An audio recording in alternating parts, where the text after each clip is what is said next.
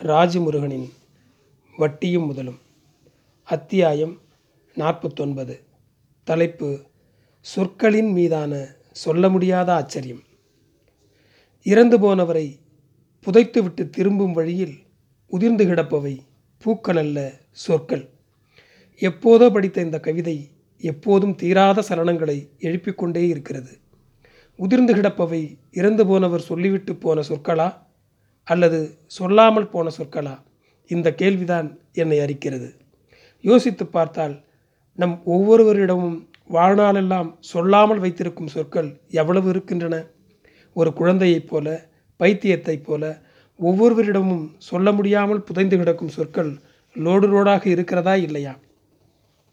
நேற்று திருநகர் சிக்னல் பக்கம் ஒரு கடை வாசலில் ட்ரம்மில் வைத்திருந்த தண்ணீரை கந்தல் வேட்டியும் வெற்றுடம்பும் ஜடாமுடியுமாக வந்த ஒருவர் முண்டு குடிக்கப் போனார்.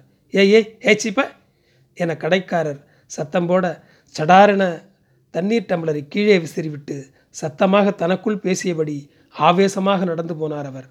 கடைக்காரர் சட்டென வெட்கி தலை குனிந்தார். மனநலம் சிதைந்த வழிப்போக்கன் ஒருவனுக்கு தண்ணீர் கொடுக்கக்கூட மனசில்லாத நீ ஒரு மனிதனா? என்கிற சொற்களை அவர் பேசாமலேயே அங்கே வீசிவிட்டு போய்விட்டார். ஒரு முறை நண்பரின் மகள் தற்கொலை முயற்சியில் இறங்கினாள். டப்பா தூக்க மாத்திரைகள் நல்ல வேலையாக பிழைத்து கொண்டாள். ஆஸ்பத்திரியில் போய் பார்த்தபோது என்னன்னே தெரியலப்பா உங்கள்கிட்ட நல்லா பேசுவாள்ல என நண்பரும் அவர் மனைவியும் தலையில் அடித்து கொண்டு என்னிடம் அழுதார்கள். படுக்கையில் கிடந்த அந்த பெண்ணிடம் தனியே போய் என்னம்மா ஆச்சு? என்றேன். அவள் கண்களிலிருந்து நீர் வழிந்து கொண்டே இருந்தது. வாய் கோணி கோணி சிரித்தாள். எதுவுமே பேசவில்லை. கண்ணீரும் நிற்கவில்லை. வெயிலும் மழையும் சேர்ந்து வருகிற மாதிரி கண்ணீரும் புன்னகையும் சேர்ந்து வருவது அதீத சந்தோஷங்களிலோ சோகங்களிலோ தானே. அவள் மருத்துவமனையில் இருந்த ஒரு வாரமும் ஒரு வார்த்தை கூட சொல்லவில்லை. அவள்கிட்ட இது சம்மந்தமாக எதுவும் கேட்காதீங்க. இப்போ இல்லை எப்பவும் என சொல்லிவிட்டு வந்து விட்டேன். முன்பொரு முறை வேளாங்கண்ணி திருவிழாவுக்கு சென்றிருந்தபோது நண்பனின் பொம்மை கடை பக்கம் ஒரு குட்டி பெண் அழுதபடி நின்று கொண்டிருந்தாள். விசாரித்தபோது திக்கி திக்கி ஹிந்தியில் இரண்டு வார்த்தைகள் சொல்லிவிட்டு மறுபடியும் அழுதாள். எதுவும் புரியவில்லை. கொஞ்ச நேரம் பார்த்துவிட்டு பக்கத்தில் இருந்த போலீஸ் பூத்தில் அவளை கொண்டு போய் விட்டோம். மைக்கில் தமிழில் அறிவிப்பு செய்தார்கள். ஒரு பெண் போலீஸ் வந்து தமிழில் சொன்னால் புரியுமோ புரியாதோ இங்கிலீஷில் சொல்லுங்கள் என்றபடி அவரே அறிவிப்பும் செய்தார். கொஞ்ச நேரத்தில் வெள்ளைக்கார பெண்மணி ஒருவர் ஓடி வந்தார். அந்த குழந்தையை அள்ளி எடுத்துக்கொண்டு தேங்க்யூ தேங்க்யூ என சொல்லிக்கொண்டே இருந்தார். லண்டனில் இருந்து வந்திருக்கிற அவர் கொல்கத்தாவில் ஒரு ஹோமில் இந்த சிறுமியை தத்தெடுத்திருக்கிறார். அந்த சிறுமியை அழைத்து கொண்டு இந்தியா முழுக்க சுற்றி கொண்டிருக்கிறார். கண்ணீர் வழிய வழிய அந்த சிறுமியை அவர் முத்தமிட்ட காட்சி மறக்கவே முடியாதது. எல்லாவற்றையும் சொல்லிவிட மொழிகளால் முடியுமா என்ன? கண்ணீரும் புன்னகையும் தான் யா தேவ பாஷை என்பார் தஞ்சை பிரகாஷ். கண்ணீர் புன்னகை பசி வலி எல்லாமே தேவ பாஷைதான் அன்றைக்கு விலை உயர்வுக்கு எதிரான ஒரு போராட்டத்துக்கு போயிருந்தேன். ஒரு பையனும் பெண்ணும் அரை மணி நேரம் பறையடித்து ஆடினார்கள். பறையொலி முடிந்ததும் வந்துவிட்டேன். அந்த இசையை விடவும் பெரிய கோபம் என்ன இருக்கிறது? எல்லாம் அது பேசிவிட்டது. சென்ட்ரல் ஸ்டேஷனில் சாயங்காலமாக ஓவர் பிரிட்ஜில் உட்கார்ந்து பார்வையில்லாத ஒரு முதியவர் புல்லாங்குழல் வாசித்து கொண்டிருப்பார். சிவகங்கை பூங்கா வாசலில் டோலக் அடித்து கொண்டு உட்கார்ந்திருக்கிற ஒருவர் பேசியே நான் பார்த்ததில்லை. சனிக்கிழமைகளில் தாமஸ் மவுண்ட் சர்ச்சில் பியானோ வாசிக்கிறவரின் முகம் எவ்வளவு யோசித்தும் ஞாபகத்திற்கு வரமாட்டேன் என்கிறது. இசை மாதிரி கைக்குலுக்கள் மாதிரி சிரிப்பு மாதிரி முகங்கள் இருப்பதில்லை எப்போதும். பத்து வருடங்களுக்கு முன்பு மேட்டுப்பாளையத்தில் நண்பன் ஒருவரின் வீட்டுக்கு போய் ஒரு மாதம் போல் தங்கியிருந்தேன். பெரிய வயல்வெளிகளுக்கு நடுவே அவர்கள் வீடு. தோட்டத்தில் சமையலறை கொஞ்சம் தனியே தள்ளி இருக்கும். ஒரு பகலில் தண்ணீர் எடுப்பதற்காக அந்த சமையல் அறைக்கு போனேன். உள்ளே ஏதோ பேச்சுக்குரல் கேட்டுக்கொண்டிருந்தது பேச்சு சத்தம் நிற்காமல் தொடரவே நான் எட்டி பார்த்தேன். அந்த காட்சி மிகவும் ஆச்சரியமாக இருந்தது. நண்பனின் அம்மா சமையல் கட்டு திண்டில் உட்கார்ந்தபடி வெளியே பார்த்து தனியே பேசி கொண்டிருந்தார். என்ன? என உற்று பார்த்தபோதுதான் பக்கத்தில் இருந்த ஜன்னலில் ஒரு பூனை உட்கார்ந்து இருந்தது தெரிந்தது. அவர் அந்த பூனையிடம் பேசிக்கொண்டிருந்தார் அந்த பூனை வெகு சகஜமாக அவரை பார்த்தபடியே உட்கார்ந்திருந்தது. அந்த அம்மா தன்னை மறந்து அதனிடம் ஏதேதோ பேசிக்கொண்டிருந்தார் நான் சட்டென திரும்பி விட்டேன் அன்றிலிருந்து கவனித்தால் நண்பனின் அம்மா பாதி நாள் அந்த பூனையிடம்தான் பேசி கொண்டிருந்தார். அது சும்மா அந்த பூனைகிட்டே பேசிக்கிட்டு கிடக்கும்டா என சகஜமாக சொன்னான் நண்பன். அடுக்களை ஜன்னலில் உட்கார்ந்திருக்கும் பூனையிடம் அந்த அம்மா பேசிக்கொண்டிருந்த காட்சி நெடுநாட்களுக்கு என்னை இம்சித்து கொண்டே இருந்தது. அதன் பிறகு பார்த்தால் நிறைய பெண்கள் வளர்ப்பு பிராணிகளுடன் பேசுவதை கவனித்தேன். ஊரிலிருந்து காதலித்து ஓடி வந்து கல்யாணம் பண்ணி கொண்ட உறவுகளுடன் பேச முடியாமல் போன அத்தை தான் வளர்க்கிற நாயுடன் அப்படி பேசுகிறது கோபப்படுகிறது மடியில் தூக்கி போட்டு கொஞ்சுகிறது அழுகிறது. மதுரையில் தங்கியிருந்தபோது கீழ் வீட்டில் இருந்த கீதாக்கா ஏகப்பட்ட கிளிகள் வளர்த்து அவற்றுடன் பேசிக்கொண்டே இருக்கும். ஒவ்வொன்றுக்கும் ஒரு பெயர் வைத்து அவ்வளவு உயிர்ப்பாக பேசிக்கொண்டிருக்கும் சுதாசித்திக்கு எப்போதும் பஞ்சாரத்துக்கு பக்கத்தில் உட்கார்ந்து கோழிகளிடம் பேசும் பழக்கம் இருந்தது. தனது துணையிடம் பிள்ளைகளிடம் உறவுகளிடம் நட்பிடம் பேச முடியாத எதை பிராணிகளிடம் பேசிவிட முடியும் என எனக்கு ஆச்சரியமாக இருக்கும். ஆனால் மனிதர்களிடம் பேசி புரிய வைக்க முடியாமல் போன அன்பை அவற்றிடம்தானே பேச முடியும் இல்லையா? பகிர முடியாத விருப்பங்களை தாளாத உணர்வுகளை அழுத்தும் சுமைகளை சொல்லிவிட சொற்கள் மட்டும் போதுமா? அந்த சொற்களையும் ஏந்தி கொள்ள இதயங்கள் வேண்டுமில்லையா போய் சேர முடியாத ஏராளமான சொற்களை வாழ்நாளெல்லாம் சுமந்து அலைந்து திரிகிறவர்கள் பூனைகளிடமும் நாய்களிடமும் கிளிகளிடமும் அவற்றை இறைத்து கொண்டிருக்கிறார்கள். தெருவுக்கு தெரு கடவுளிடம் நின்று பேசிக்கொண்டிருக்கிறார்கள் காணா கடவுளர்களிடம் உருகி உருகி பேசுகிறார்கள். மனிதர்களிடம் செல்லுபடியாகாத சொற்கள் கடவுளின் காலடியில் கொட்டிக்கொண்டே இருக்கின்றன. கடவுளின் ஒரே ஒரு சொல் நம் எல்லா துயரங்களையும் தீர்த்துவிடும் என்ற நம்பிக்கையில் எவ்வளவு சொற்கள் கொட்டப்பட்டு கொண்டே இருக்கின்றன. அதிகாலை புல்வெளி பனி அடிவயிற்றை நினைத்த கதை யாரிடம் எப்படி சொல்லும் அந்த நத்தை? ரமேஷ் வைத்யாவின் கவிதை நினைவில் இழைகிறது நத்தையின் அடிவயிற்று ஈரம் மாதிரி சொல்லப்படாத ஏராளமான சொற்கள் நம்மிடம் இருக்கின்றன. சில உணர்வுகளை ஆயுசுக்கும் சொல்லிவிட முடியுமா என்றும் தோன்றுகிறது. கழுத்து மடிப்பெல்லாம் வேர்வையாய் ஈரம் பிசு பிசுக்க கையில் ஆரஞ்சு மிட்டாயை மடித்து நீட்டிய பால்ய தோழியின் வாசத்தை எப்படி சொல்ல? வைத்த வலிக்கிறா டேப்லெட் வாங்கி வரவா? ஐயோ டேப்லெட்லாம் கிடையாது. நீ போ என சரிந்து உட்கார்ந்தவளின் தவிப்பை எப்படி சொல்ல? கவலைப்படாதடா ஐயம் வித் யூ என கையை இறுக்கி கொண்ட ஒரு தருணத்தை சொற்களாக்க முடியுமா?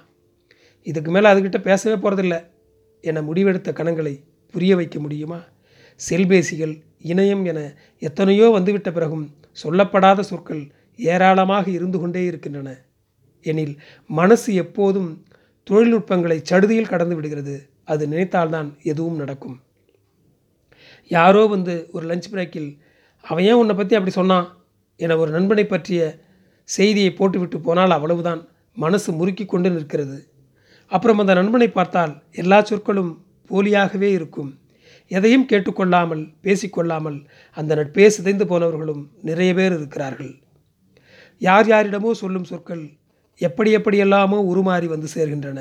ஒன்றை உருவி ஒன்றை சேர்த்து வந்து சேர்கிற சொற்கள் எத்தனை எத்தனை காதலை நட்பை அன்பை அழித்திருக்கின்றன. நான் அப்படி சொல்லவே இல்லை என எத்தனை இதயங்களை கதறி அழ வைத்திருக்கின்றன. உன்கிட்ட ஒன்று சொல்லணும். எப்படி சொல்கிறதுன்னு தெரியல என தவித்து நிற்க வைத்திருக்கின்றன. அப்போ என்கிட்ட சொல்லணும்னு தோணலல்ல என துடிக்க வைத்திருக்கின்றன.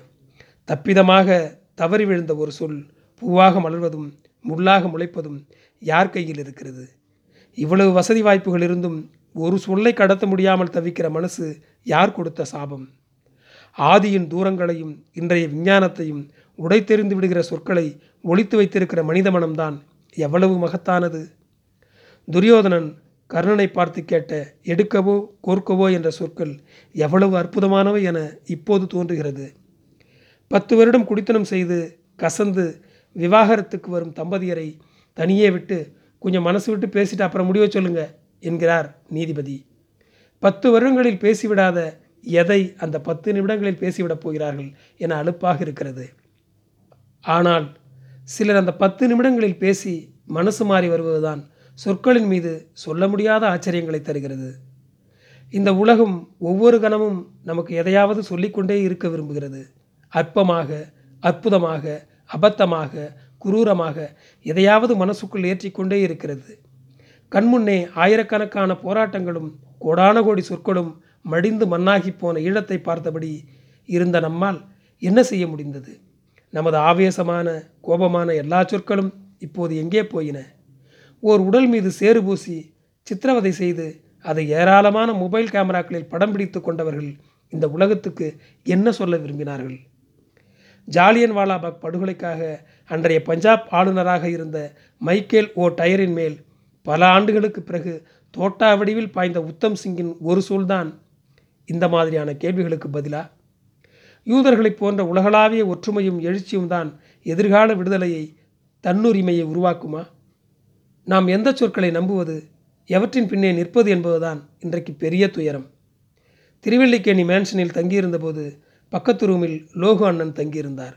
ஒரு முறை அவரது அறை முகவரிக்கு அருண் என்ற பெயரை குறிப்பிட்டு ஒரு கடிதம் வந்திருந்தது. போஸ்ட்மேன் லெட்டர் பாக்ஸில் போட்டுவிட்டு போய்விட்டார். இதுக்கு முன்னாடி இந்த ரூமில் இருந்திருப்பான் போல இருக்கு என்றபடி லோகு அதை எடுத்து பிரித்தார். அது ஒரு பெண் எழுதிய கடிதம். அருண் என்பவனுக்கு உருகி உருகி காதல் கடிதம் எழுதியிருக்கிறாள். அவளது முகவரி ஏதும் இல்லாமல் சேலம் என்று மட்டும் இருந்தது. படித்துவிட்டு ஃபுல் லவ் போல இருக்கு. இவன் எங்கே போனான்னு தெரியலையே என்றபடி அந்த லெட்டரை தூக்கி போட்டு விட்டார் லோகு. சில நாட்கள் கழித்து மறுபடி அதே பெண்ணிடமிருந்து ஒரு கடிதம் வந்திருந்தது. இந்த முறை மிக வருத்தத்துடன் ஏண்டா என்கிட்ட பேச மாட்டேங்கிற? நீ இல்லைனா நான் செத்துருவேண்டா? என்கிற துணியில் அந்த கடிதம் எழுதப்பட்டிருந்தது. ஐயோ பாவமாக இருக்கேடா. யாரா அந்த அருண்? என லோகண்ணன் அந்த பையனை தேடி பார்த்தார். அவன் எங்கே போனான் என்றே தெரியவில்லை. அதன் பிறகு அங்கிருந்து நான் வந்துவிட்டேன் ஆனால் உரியவனுக்கு போய் சேராத அந்த கடிதத்தின் சொற்கள் இப்போதும் என்னை துரத்துகின்றன. ஒரு வகையில் அந்த சொற்களைப் போலவே நம்மிடமும் ஏராளமான சொற்கள் இருக்கின்றன.